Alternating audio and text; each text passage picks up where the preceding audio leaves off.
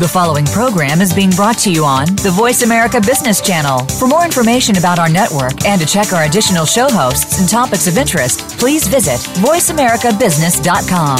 The Voice America Talk Radio Network is the worldwide leader in live Internet talk radio.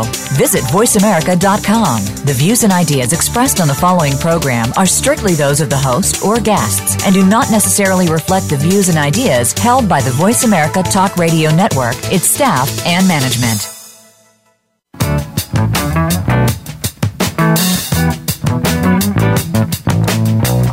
Welcome to Leadership Matters with Dr. Cheryl White, Linda Schub, Gerald McFadden, Andre Howard, Tom Wall, and Rihanna Absar. This is your forum for exploring and discussing challenges that are faced by public and nonprofit leaders. And now, Leadership Matters. Welcome to another edition of Leadership Matters, a show that aims to support the leadership development of current and future public and nonprofit leaders. Each episode is designed to inform leaders and inspire solutions. I'm Tom Wall, and I'll serve as the moderator of our discussion today. I work with the Alliance for Strong Families and Communities and for the Strategic Change Initiative. We work together to help organizations to strengthen and transform themselves, to help them to prepare for a more successful future. With me today as our guest panelist is my good friend Andre Howard. Andre, why don't you introduce yourself to our listening audience? Sure, Tom. Thanks for having me here. Um, Andre Howard with the Alliance for Strong Families and Communities, and I work with our Center on Leadership here in our National Operations Office in uh, Milwaukee, Wisconsin. So glad to be part of uh, the show today. Looking forward to it. Me too. Today, Andre and I are joined by our special guest, Paula Penebaker, the president and CEO of YWCA for Southeast Wisconsin, who most recently received the Biz Times Woman Executive of the Year award for her efforts to eliminate racism, empower women, promote peace, justice, freedom, and dignity for all. Wow. That's a wonderful, wonderful recognition. Congratulations. Paula, welcome. Would you introduce yourself, please? Sure. Uh, my name is Paula Penebaker, and I am President and CEO of YWCA Southeast Wisconsin. Pleasure Fantastic. to be with you today. Paula, you were appointed CEO in 2005 after, you, after you'd already been with YWCA of Southeast Wisconsin for a few years in other capacities, including serving as Chief Operating Officer. Could you please describe for us the YWCA organization that you inherited back in 2005? Certainly. Well, when I was appointed the interim executive director in May of 2005, I think the board had realized that the light they saw at the end of the tunnel was not a train. um, rather, they they realized that their hard work and that of my predecessor had resulted in a nearly completed financial turnaround of the organization. We were just coming out of a very difficult um, financial downturn.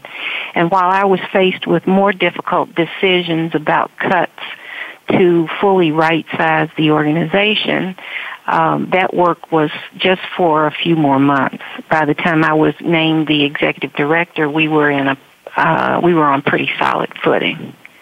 Beautiful. Well, leaders who inherit organizations usually take a little bit of time to formulate their plans for the future.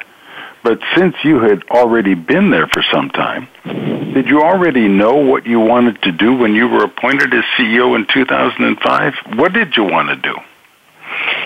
Well, I wanted to ensure that we were engaged in work that was directly related to the organization's mission of eliminating racism, empowering women, and promoting peace, justice, freedom, and dignity for all.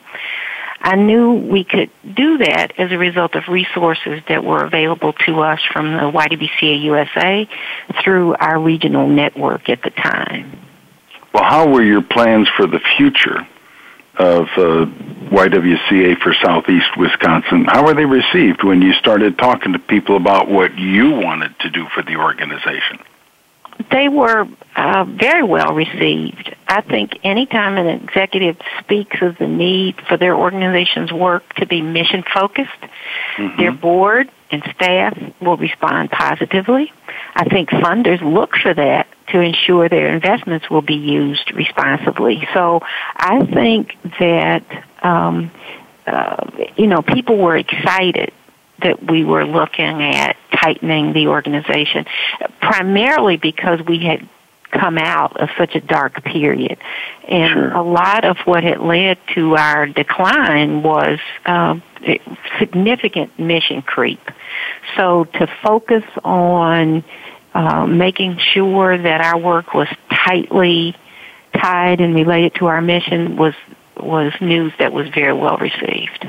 Well, tell me how you managed to reestablish the mission focus within your organization.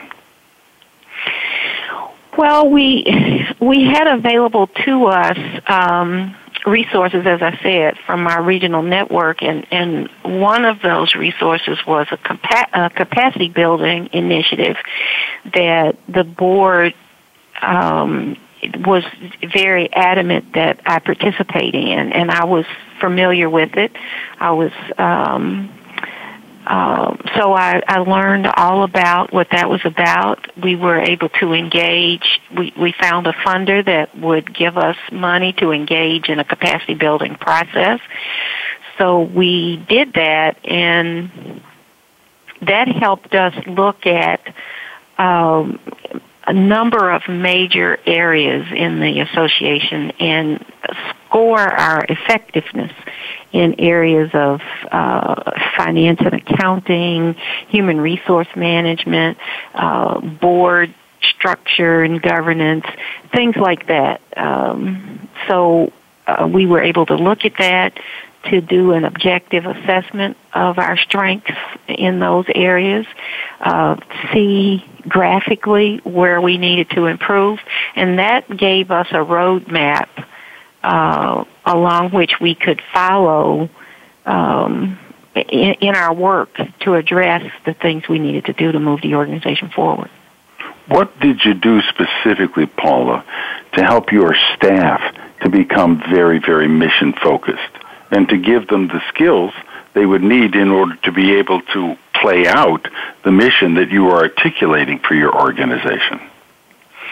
Well, one of the things that we did, and and this fell primarily in my uh, my ballpark when we were going through our turnaround process. And the board, I have to give uh, a, a great deal of acknowledgement to the board at that time. They hired a, a turnaround consultant that was accountable to the board.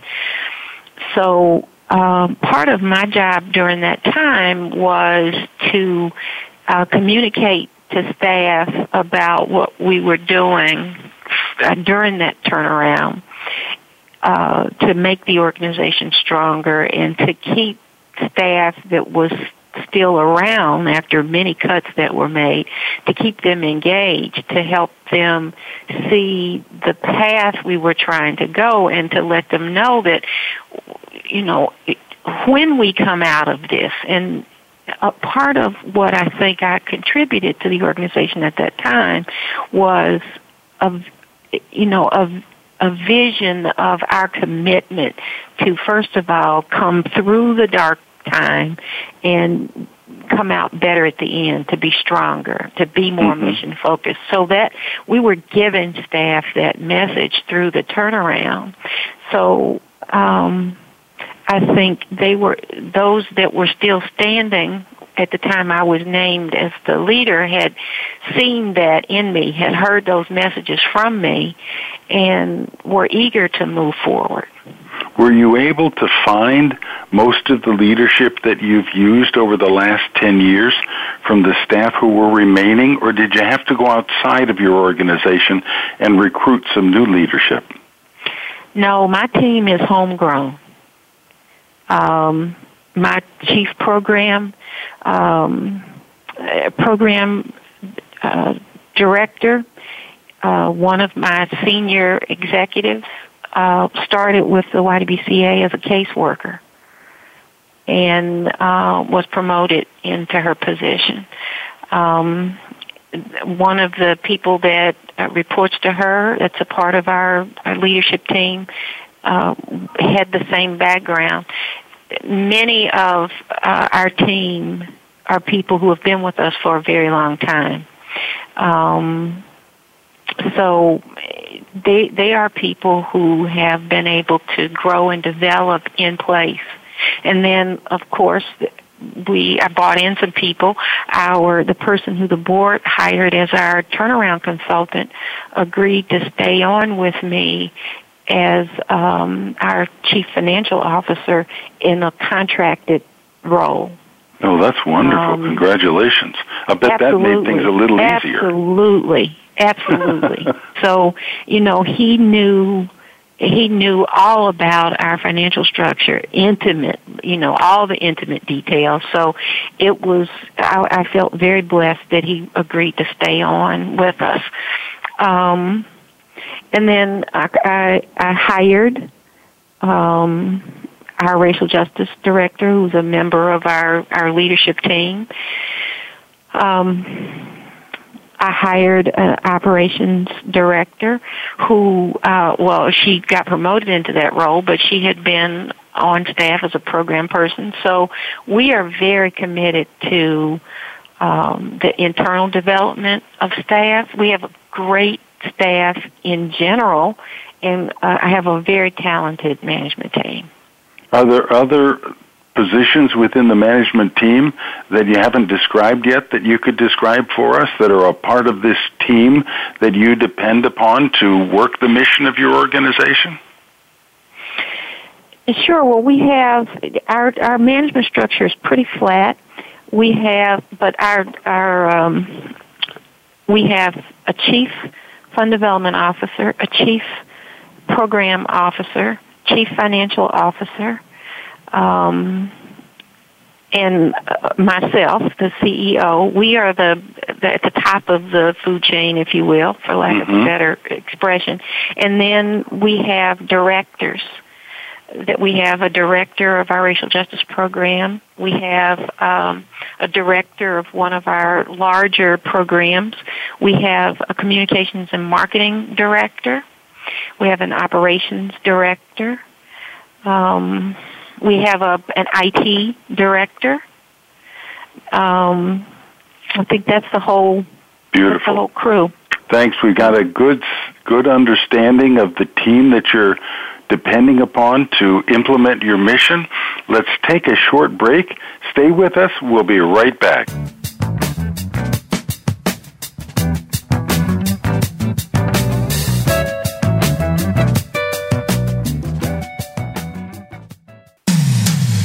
When it comes to business, you'll find the experts here. Voice America Business Network. Leadership Matters is brought to you by Innovisions. Need to improve leadership, staff, or organization performance? Contact Innovisions today for quality, effective, and affordable leadership, staff, and organization development training, coaching, and consulting services.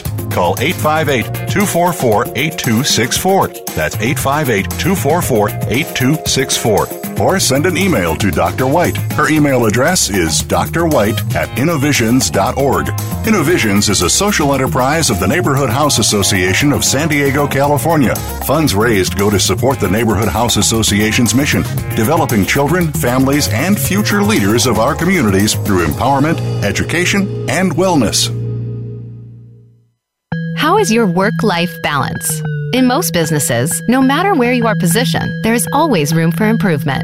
If you're an executive, learn insight about your business. Are you an employee? Learn how to better work with your team. Even if you're not in business, you can learn where your strengths and weaknesses can be played to their best potential. The Work Life Balance with host Rick Morris can be heard live every Friday at 5 p.m. Eastern Time, 2 p.m. Pacific Time on the Voice America Business Channel. From the boardroom to you, Voice America Business Network.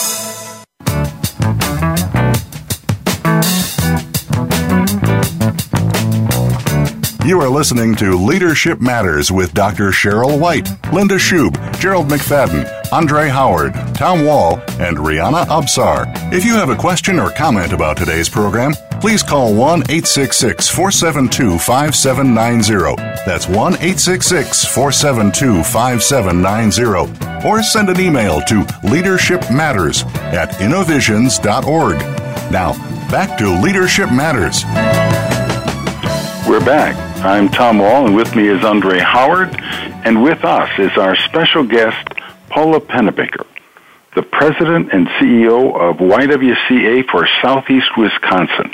Before the break, Paula was describing the organization that she inherited in 2005, the plans that she made for the future of the YWCA for Southeast Wisconsin, and the staff that she has that help her to work the mission. Paula, you attempted something that was very important with your organization to re energize the programs and services of your organization around its mission to eliminate racism, empower women. But please share with us the story of your journey and tell us how it all started and then where it went from there. Well, the work is still in progress. Um, sure. From a historical perspective, the YWCA had been engaged in the YWCA at that time was YWCA of Greater Milwaukee had been in, been engaged in racial justice work in Milwaukee even at the time I joined the organization. It was not front and center in our programming, however, at that time. Mm-hmm. In 2004, YWCA USA rolled out a new brand campaign and changed our logo to Eliminating Racism, Empowering Women. YWCA. Mm-hmm. I thought it was important that we breathe new life into our work. So in December of 2005, we held our first an evening to promote racial justice event to lift up that part of our mission, to get people to um, identify that with us, and and decided to make 2006 the year in which we'd start the work by defining the organization around the brand, and we launched. Um, a series of events just to raise the profile of our work, building on the launch uh, in the previous December of Evening to Promote Racial Justice. And since then, it's just been incremental change. In 2007, we hired our racial justice director and, and launched a public training class called Unlearning Racism Tools for Action that has grown exponentially in the years since then. Uh, we received a grant to do capacity building specifically related to our racial justice work. In 2009, uh, after having had someone come in and do some market research for us, we hired a communications and marketing uh, manager to increase our our visibility. And I'm I'm happy to say that with regard to that specific example, and, and this is a positive plug for millennials, which get a lot of you know, like they get the can kicked a lot about millennials. But we hired a young woman who at the time was 24 years old. She stayed with us for seven years and did mm-hmm. wow. a beautiful job of of building the YWCA Southeast Wisconsin brand in terms of uh, looking at our uh, collateral materials. Uh, she developed uh, a new uh, paper uh, quarterly newsletter. She uh, she developed a monthly uh, e-newsletter. She developed all kinds of beautiful collateral materials. Uh, wrote some beautiful pieces for us. Just built a great.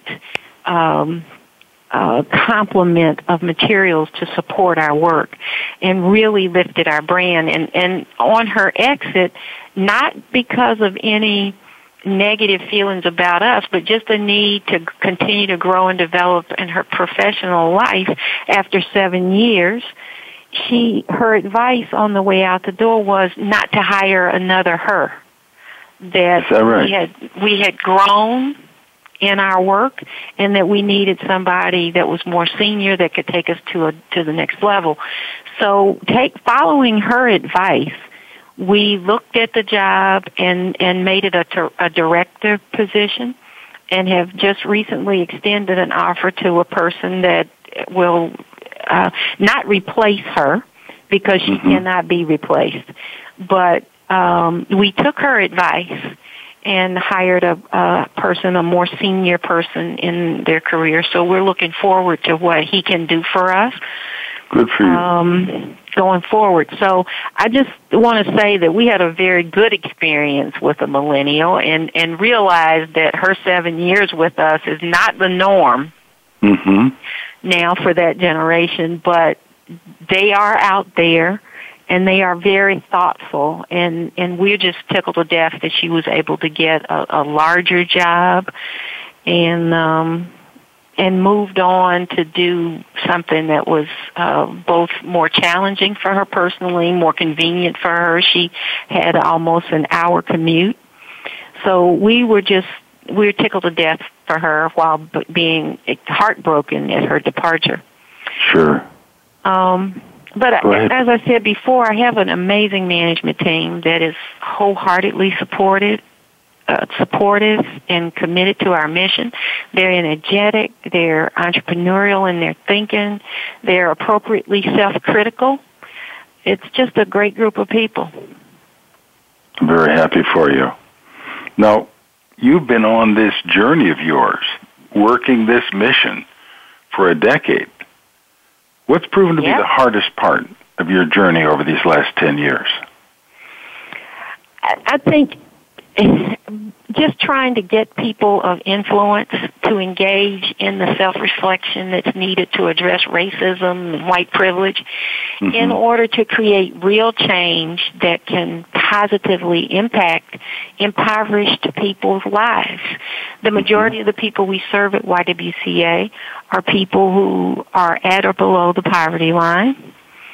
Um, that's certainly within the, the, more traditional programming that we offer. That's not true for our racial justice work, but by and large, many of the people we serve um, are at or below the poverty line.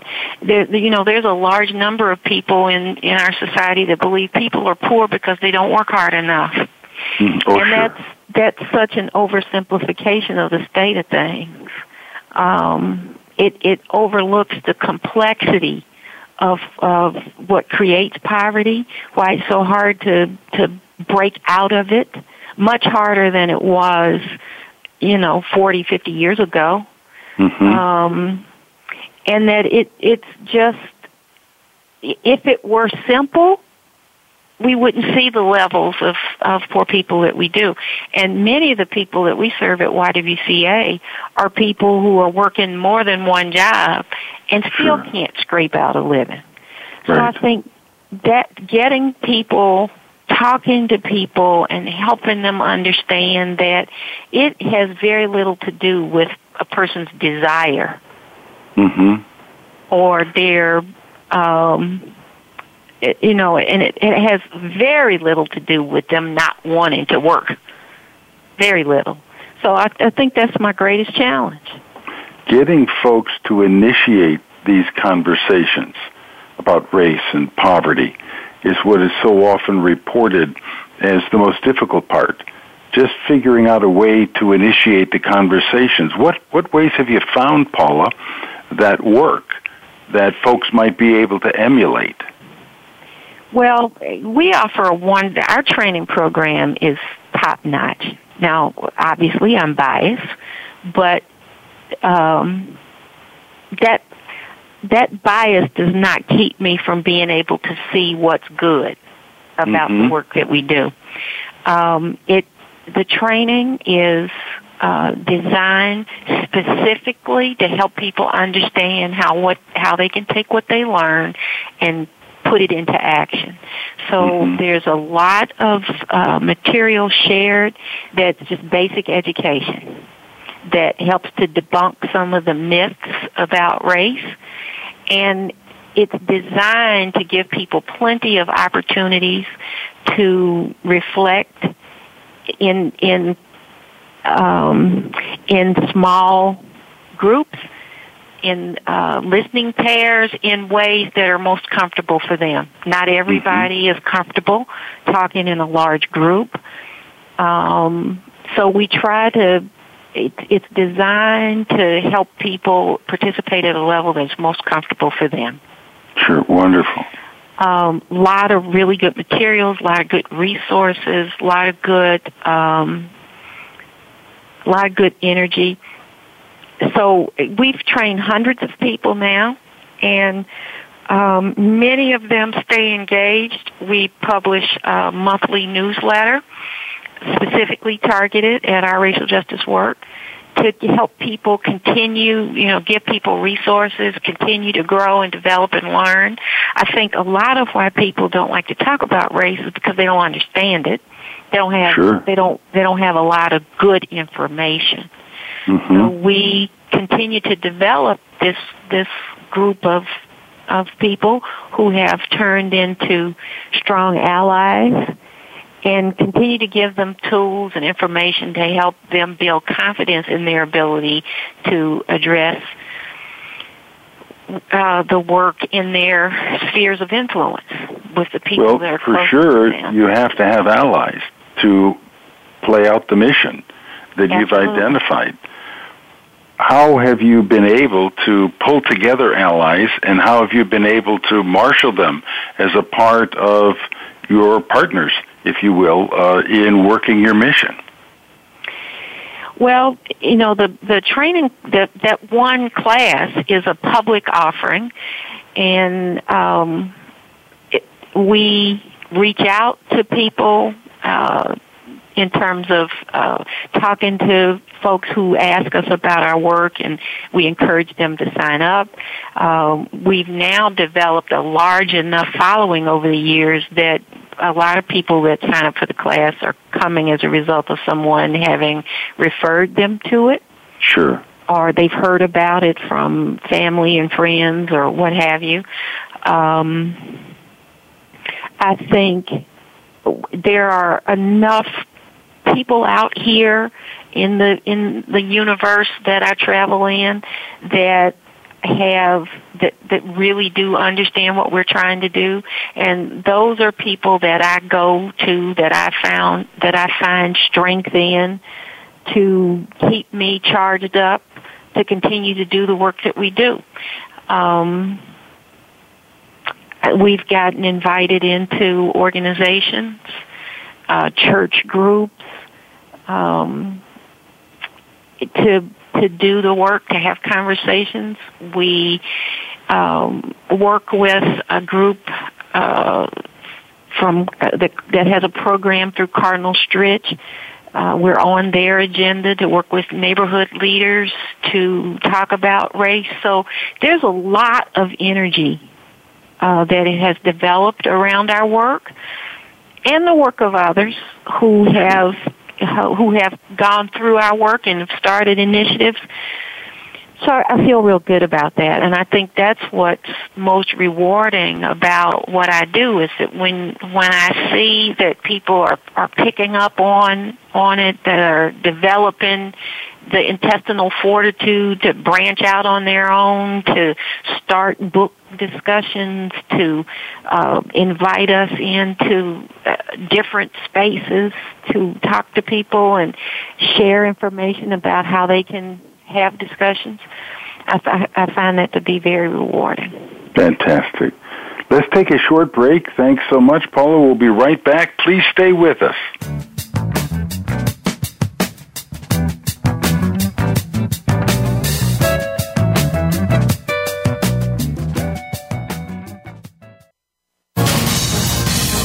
Voice America Business Network, the bottom line in business.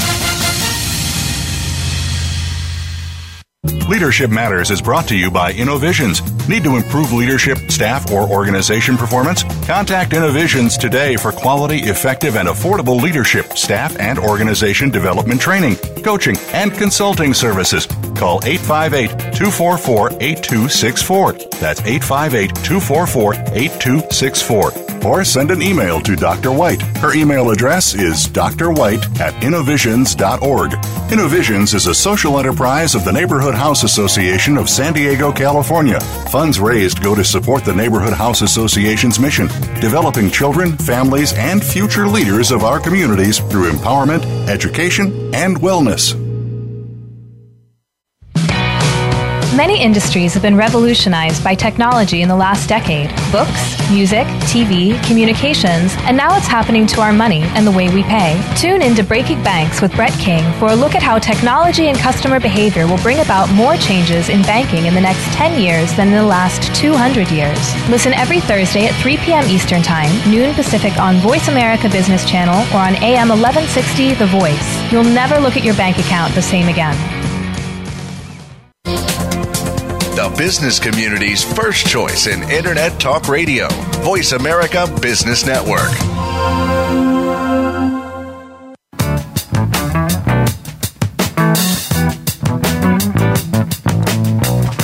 You are listening to Leadership Matters with Dr. Cheryl White, Linda Schub, Gerald McFadden, Andre Howard, Tom Wall, and Rihanna Absar. If you have a question or comment about today's program, please call 1 866 472 5790. That's 1 866 472 5790. Or send an email to leadershipmatters at innovisions.org.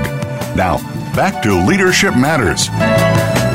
We're back. I'm Tom Wall, and with me is Andre Howard and our special guest, Paula Penebaker the president and CEO of YWCA for Southeast Wisconsin. Andre, I know for a fact that you have some questions and some conversation topics for Paula, so feel free, take it away. Okay, thanks, Tom. I think I want to start by continuing the conversation you and Paula had before the break, and that was around the whole uh, issue of uh, the race uh, social justice work that I know the Y is really trenched in and, and, and, and so proud to have been part of some of the offerings that they've actually uh, have delivered here, particularly in Milwaukee County. So I appreciate that, Paul. So let me ask you this: uh, in terms of our sector overall, you know, the nonprofit human serving sector. Uh, you know, from what you've engaged, how well are we doing? I mean, it's, it seems like we still have a big push uh, around making sure leaders understand the importance of, of racial equity and the work that they do and the programs that they deliver, uh, even in the, the leadership team and the boards uh, an overall assessment, anecdotally, if you want, how well have we been doing as a sector in terms of pushing um, the race equity equation? Well, I think certainly in the last few years we've seen more energy around the topic. I think in the last couple of years we we see uh, organizations like uh, the Greater Milwaukee Foundation that has an equity initiative right now. Data Philanthropies is um, you know doing a lot of work in on the topic.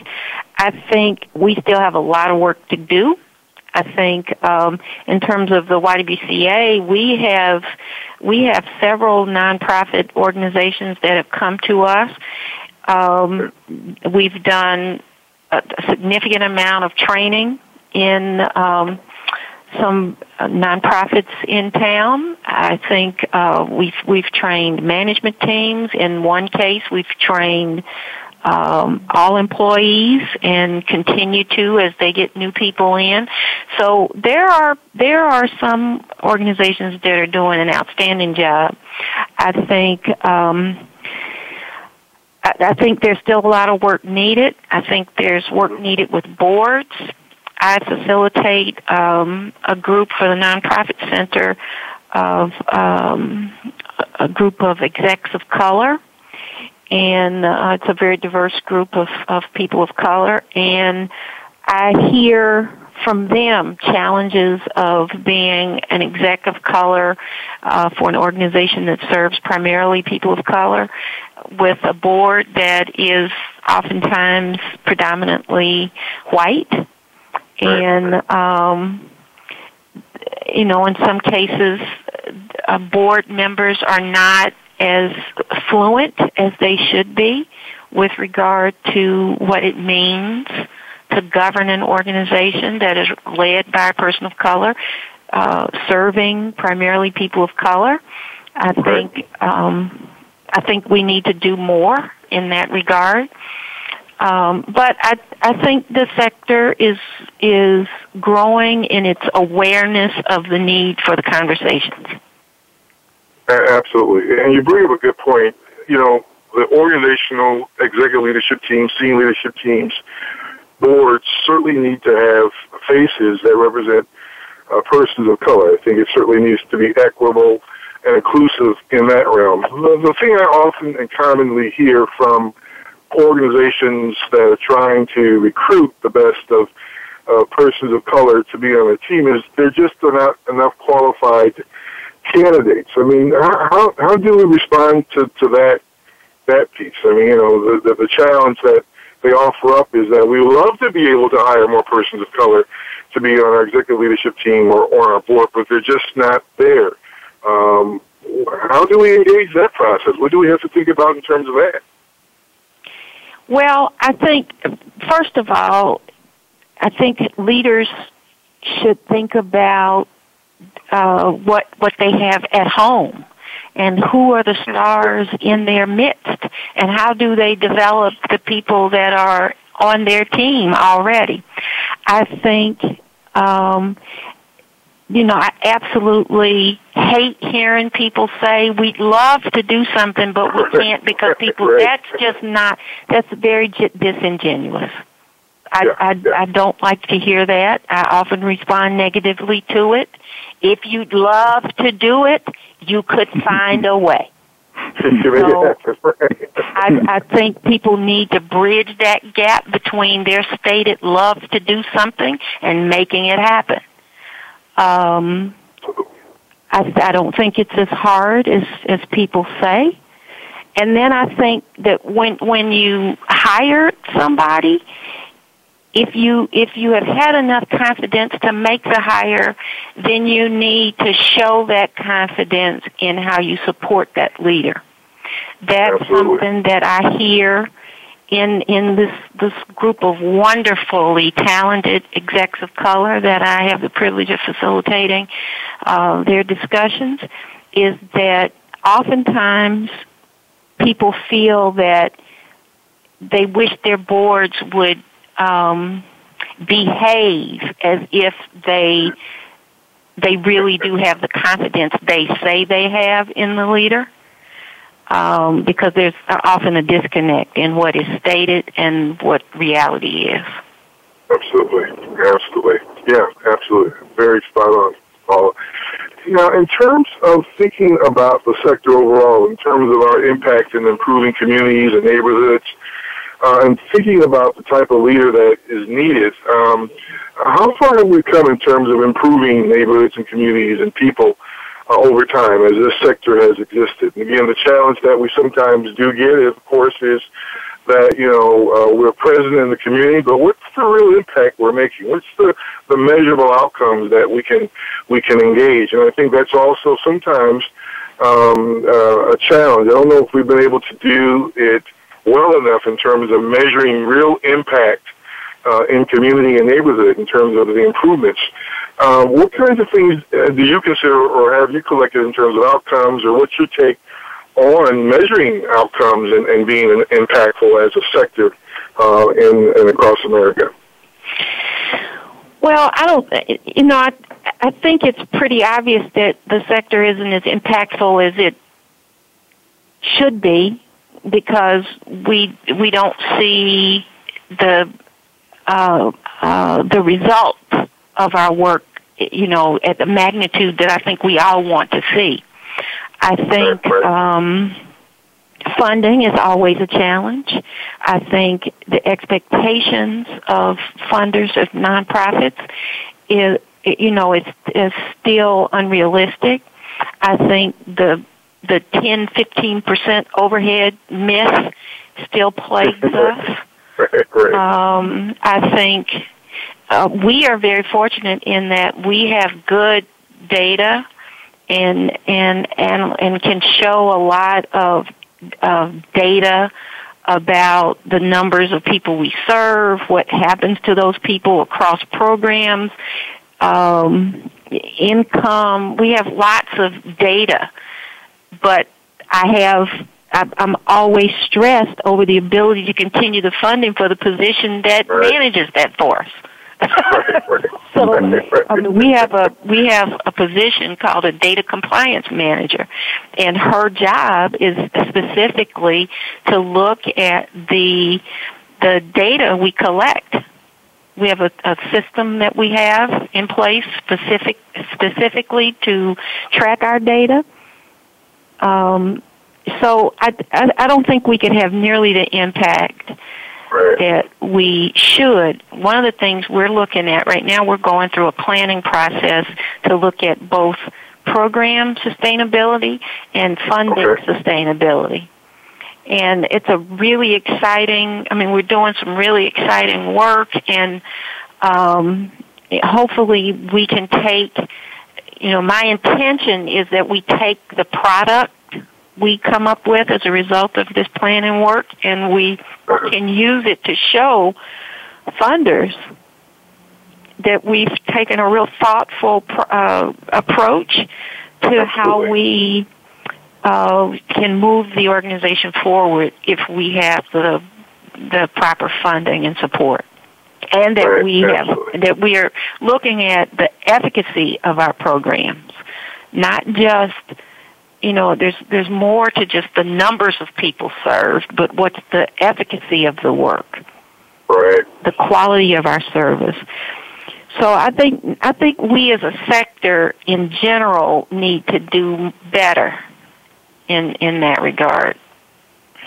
Yeah, absolutely. Yeah, spot on. Excellent. Uh, my next, what about the, the generations uh, in the workforce, particularly as we think about leaders? And so we've we've got the millennials, we've got the Xers, the Boomers, the traditionalists slash uh, moonlighters, and sometimes we find a mix of generations of leaders within an organization in, in terms of trying to connect and, and, and get along. I mean, and, and I know working with millennials, I love them, um, and you know, and I love their passion and their drive. And uh, as an Xer, you know, always trying to connect and convene between the um, millennials and the baby boomers. But what's your take in terms of how we harness the uh, the different generations of leaders within organizations as we think about the um, the future and about our sector.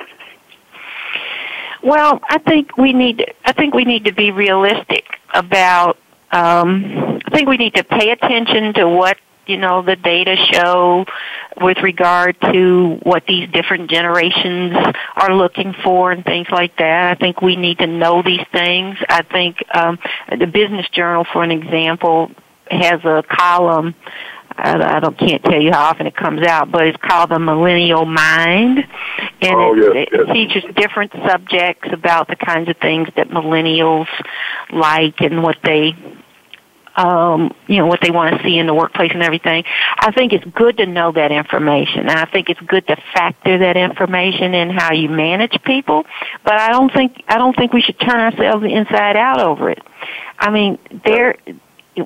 I think there are some things that are immutable facts about working for a nonprofit, and just the the you know the funding constraints are such that we just can't have uh, you know unique programs for every set of employees that we have to keep people happy. It just doesn't work like that. It's just not the nature of the work we do. So we still, when we have open positions and we look to hire people, you know, it, my team has this information in the back of their minds, but we're looking for people, first of all, that understand what it means to be poor, Mm-hmm. that, that understands understands poverty. So we're looking for people who understand the work of the agency. And then we evaluate what we see based on what the likelihood of success is of that person. Excellent. Excellent. Andrea and Paula, thank you so much for this segment. We have to take another break, but we'll be right back. Please stay with us.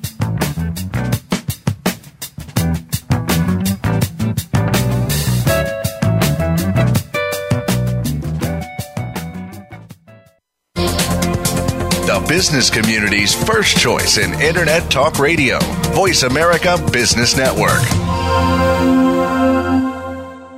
Leadership Matters is brought to you by InnoVisions. Need to improve leadership, staff, or organization performance? Contact InnoVisions today for quality, effective, and affordable leadership, staff, and organization development training, coaching, and consulting services. Call 858 244 8264. That's 858 244 8264 or send an email to Dr. White. Her email address is drwhite at innovisions.org.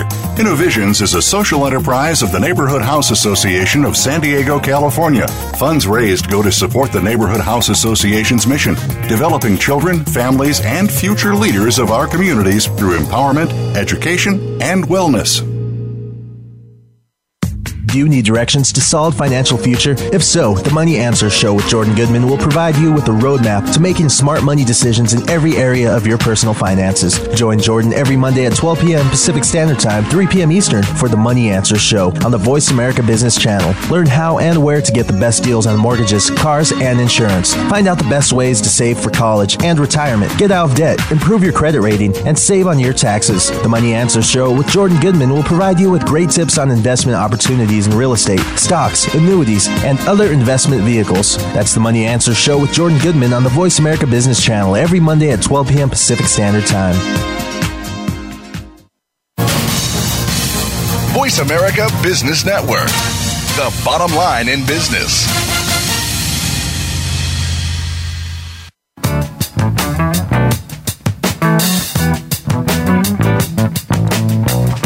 You are listening to Leadership Matters with Dr. Cheryl White, Linda Schub, Gerald McFadden, Andre Howard, Tom Wall, and Rihanna Absar. If you have a question or comment about today's program, please call 1 866 472 5790. That's 1 866 472 5790. Or send an email to leadershipmatters at innovisions.org. Now, back to Leadership Matters. We're back. I'm Tom Wall, and with me is Andre Howard and our special guest, Paula Penebaker, President and CEO of YWCA for Southeast Wisconsin. Before the break, Andre and Paula were talking about the journey that she's been on and the experiences that she's had. Now, Paula, in this final segment of the show, we always like to ask our special guests to offer some advice to other leaders in our field. So, Paula, what have you learned from your journey that you'd like other leaders in our field to consider and remember and do? Well, I think one thing I've learned is that sometimes leaders see risk where it doesn't exist, mm-hmm. and they won't act for fear of negative consequences. I think that's particularly true in the nonprofit sector. You know, for an example, we fear that if we do X, you know, we'll lose a funder mm-hmm. and don't think about the possibility that doing X, Y, or Z might gain us too. You're right. Would appreciate the change. So mm-hmm. you know, I I just think sometimes we are too risk averse in the sector. I I didn't grow up in the sector, so I came at it from a different perspective in that regard. I think I've learned to identify people I can trust that will tell me the truth when I ask sure. for their opinion. Uh, you know, I've learned to look at issues as thoroughly as possible as a way to assess potential outcomes and to include my team in decision making and then accept responsibility for whatever failures I have. Sure. Understood. So, so many folks say me. that we, as leaders, often learn more from our mistakes than from our success. So the next question I'd like to ask is what is one thing that you've learned, or a couple of things if you'd like, from a mistake that you made that helped you become a better change leader? Well, I think one mistake I made taught me the lesson that sometimes you can do everything right and still not have a good outcome. Um, I think in in looking at a, a program expansion we made once. Uh, you know, we did market research. We did, uh, we looked at finan- we did our financial due diligence. We did all of the things that the textbooks tell us you should do when you're looking at, at, at a new venture. What we didn't do was get um, we we didn't get a good feel for the community in which we were going to be operating, mm-hmm. and learned that it that it was the perceptions that people held that had nothing to do with everything we did right, which was making sure we were doing our due diligence with regard to finances and market research and all that kind of stuff. Mm-hmm. So if I had it to do over, I would have spent time in that particular community just talking to people. You know, sure. just calling up some people, having lunch, and trying to get a, a gut feel for those informal measures. Mm-hmm. And probably would not have made the decision. Um, so, uh, you know, that's, that's something I'll do going forward. I won't make that mistake again. I'll look not only at the hard data, but some of the soft stuff also. Sure, excellent. What's one thing that you've found that leaders may be reluctant to do, but that they absolutely should do in spite of their reluctance? You talked about risk aversion, and of course, this is part of it. But what's one thing that leaders may be reluctant to do, but that they absolutely should do in spite of their reluctance? I think ask for feedback about particular things. Like, what what do you think about our racial justice work? Mm-hmm. What what what impression do you have of us as an agency? What do you think of me as a leader? Mm-hmm. Do you see flat spots that I should look at? I think it I think it would be good to ask people for feedback. And I don't mean that in the context of performance feedback. I mean mm-hmm. just to see if you can get at some real uh, reaction to to you as an individual leader and to the work of your your agency. Mm-hmm. Um, that's a scary proposition. It is. It is. Because you might, you know, you might hear complimentary things, but sometimes I think there are things that that aren't going right for us, and if we could just find the right questions to ask, we might get at what is unstated. Sure. I Very think that's good. kind of scary. It is. And trying to avoid the scary is a part of what sometimes keeps us from greatness, don't you think? I think so. I think it's particularly true for people of color and for women. Yes. I think, uh, and and being an individual for whom both of those things applies, Mm-hmm. um, I think it. Can, I understand why it can be really scary because sure. I can't change either one of them. Mm-hmm. You're right. So whatever feedback I get, I have to take, you know, I have to think about it in the context of what I can change and what I can't. And what I can't, I have to let go of. Mm-hmm. Excellent. The basic concept of serenity. Put all your Yep. effort into changing what you can and let go of the stuff you can't. Ex- exactly. And sometimes that's easier said than done. Most days that's easier said than done, wouldn't you say? Exactly. That's why it's a prayer. Yeah, it surely is. It surely is. You know, one last question. Sure. a lot of people would say that your efforts to eliminate racism, empower women, and promote peace, justice, freedom, and dignity for all are very courageous. What do you think is the role of courage in leadership today? Oh, I, I think it's very important. I think it is the lack of courage that holds us back from greatness. I think Mm-hmm. without being able to, because I think many people stress about things that they see that they know aren't right, but they can't bring themselves to point them out. Mm-hmm. And I think, I think to me, courage is something that that we develop over time. I think you get to a certain point in your life where um, being courageous is easier. Probably because you know you might not have a lot of time left. I don't know.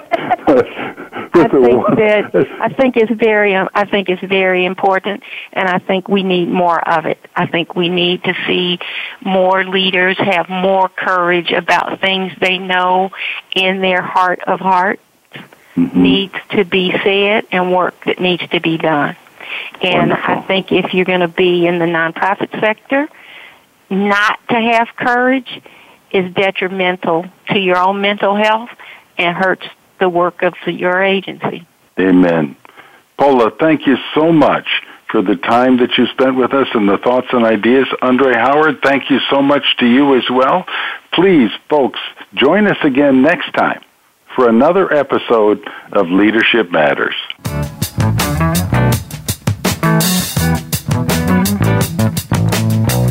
Thank you again for tuning in. Leadership Matters with Dr. Cheryl White, Linda Schub, Gerald McFadden, Andre Howard, Tom Wall, and Rihanna Absar is broadcast live every Wednesday afternoon at 5 p.m. Eastern Time, 2 p.m. Pacific Time on the Voice America Business Channel. Have a wonderful week and make your leadership matter.